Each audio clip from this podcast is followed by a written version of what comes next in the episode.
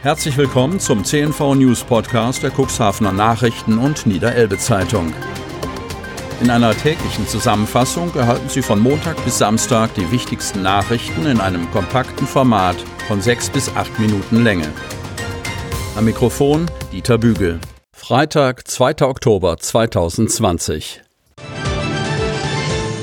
Alte Liebe wird gesperrt. Cuxhaven. Ab Mittwoch ist der behindertengerechte Zugang zur alten Liebe wegen Bauarbeiten gesperrt, voraussichtlich bis Weihnachten. Hafenbetreiber Niedersachsen Ports will diesen Teil der beliebten Aussichtsplattform in diesem Herbst grundsanieren. Wir müssen daran, weil die Rampe nicht mehr ausreichend stabil ist, sagt Niederlassungsleiter Knut Kockeling am Mittwoch bei einem Ortstermin. Bei diesem Anlass wies er auch gleich darauf hin, dass wie in jedem Jahr die obere Aussichtsplattform während der Wintermonate für den Besucherverkehr gesperrt ist. Das wird spätestens mit dem ersten Frost passieren. Kockeling geht davon aus, dass die Sperrung von Mitte November bis Ende März dauern wird. Der Grund dafür ist die erhöhte Rutschgefahr auf den nassen Bohlen. Außerdem könne das Oberdeck bei Glatteis nicht gestreut werden, weil immer die Gefahr bestehe, dass die Salzlake zwischen den Balken auf das Unterdeck tropft und die Kleidung der dortigen Gäste verschmutzt. Der Besucherverkehr auf dem Unterdeck ist davon nicht betroffen. Die Ebene bleibt geöffnet. Um Besuchern optisch etwas zu bieten, stellen die Mitarbeiter des Bauhofs in der Vorweihnachtszeit wieder die einst von der Lehrwerkstatt gebaute, beleuchtete Weihnachtspyramide auf. Deutlich mehr Aufwand für die Handwerker von N-Ports bedeutet die Sanierung der Behindertenrampe, die zu großen Teilen in Eigenleistung erfolgen soll. Trotzdem veranschlagen Kockeling und seine Kollegen Alexandra Brandt rund 25.000 Euro für die Maßnahme, davon alleine 12.000 Euro für Material. Eigentlich sollten die Bauarbeiten schon im Frühjahr beginnen, haben sich dann aber wegen der Corona-Einschränkungen und unplanmäßiger Arbeiten an der Seeschleuse verschoben. Umsetzung der Maskenpflicht an Grundschulen funktioniert. Cuxhaven. Seitdem die Schulen im Cuxland ihren Betrieb wieder aufgenommen haben, herrschen klare Hygienekonzepte, nicht zuletzt begleitet von der Maskenpflicht. Doch wie gut klappt das mit den Kleinsten an den Grundschulen? Zwei Cuxhavener Grundschulen berichten. Bei aktuell 154 Schülerinnen und Schülern kann sich Rüdiger Erler, Schulleiter der Döser Schule, nicht beklagen. Die Schüler haben eine hohe Bereitschaft, sich mit dem Thema auseinanderzusetzen. Sie haben diese neuen Regeln schnell verinnerlicht und akzeptiert, zeigt er sich zufrieden. Ganz automatisch setzen sie die Maske auf, wenn sie die Schule betreten, auch die Erstklässler.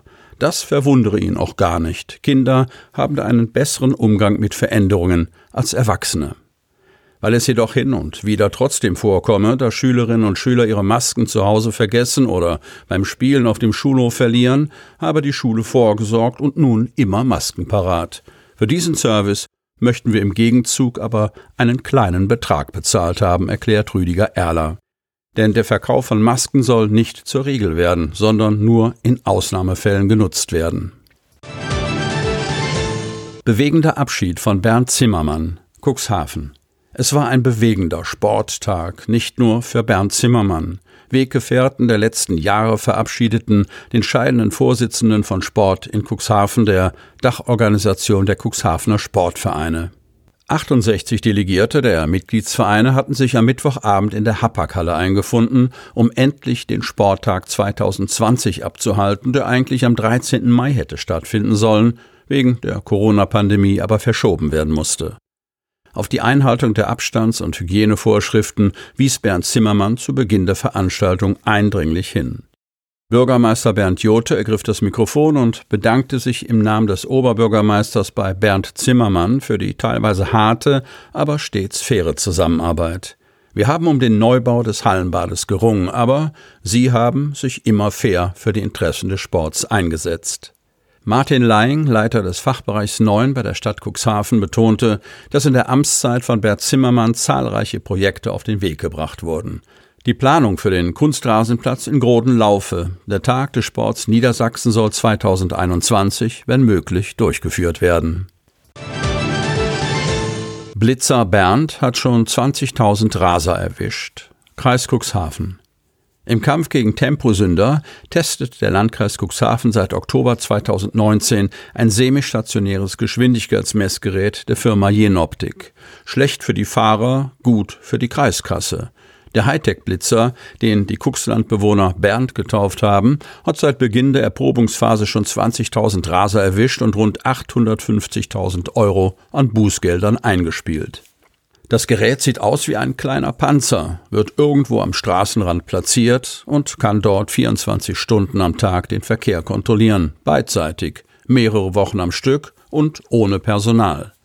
Blitzer Bernd, offiziell heißt das Gerät Traffic Star S350, ist der Superstar unter den Kreisblitzern. Seit dem 17. Oktober 2019 ist das Messgerät, das stolze 1150 Kilo auf die Waage bringt, im Testbetrieb und spült dem Landkreis enorme Erlöse in die Kasse.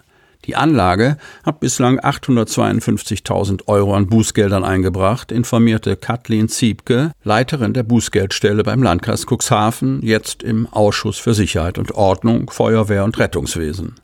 Ziebkes vorläufige Bilanz fällt positiv aus. Nach anfänglichen Schwierigkeiten und mehreren Sabotage- und Vandalismusvorfällen arbeitet das Gerät seit Februar 2020 störungsfrei, sagte Kathleen Ziebke. Um die Flut an zusätzlichen Verstößen bearbeiten zu können, sei eine neue Sachbearbeiterstelle eingerichtet worden. Corona-Infizierter im Krankenhaus. Kreis Cuxhaven. Der Landkreis Cuxhaven meldet drei neue bestätigte Corona-Fälle. Damit liegt die Gesamtzahl bei 442 Infektionen. Zwei der aktuellen Infektionen gehen auf die Gemeinde Hagen zurück, eine auf die Gemeinde Schiffdorf. Eine der infizierten Personen wird im Krankenhaus stationär behandelt. Die Infektionsquote liegt im Kreis Cuxhaven derzeit bei 2,52.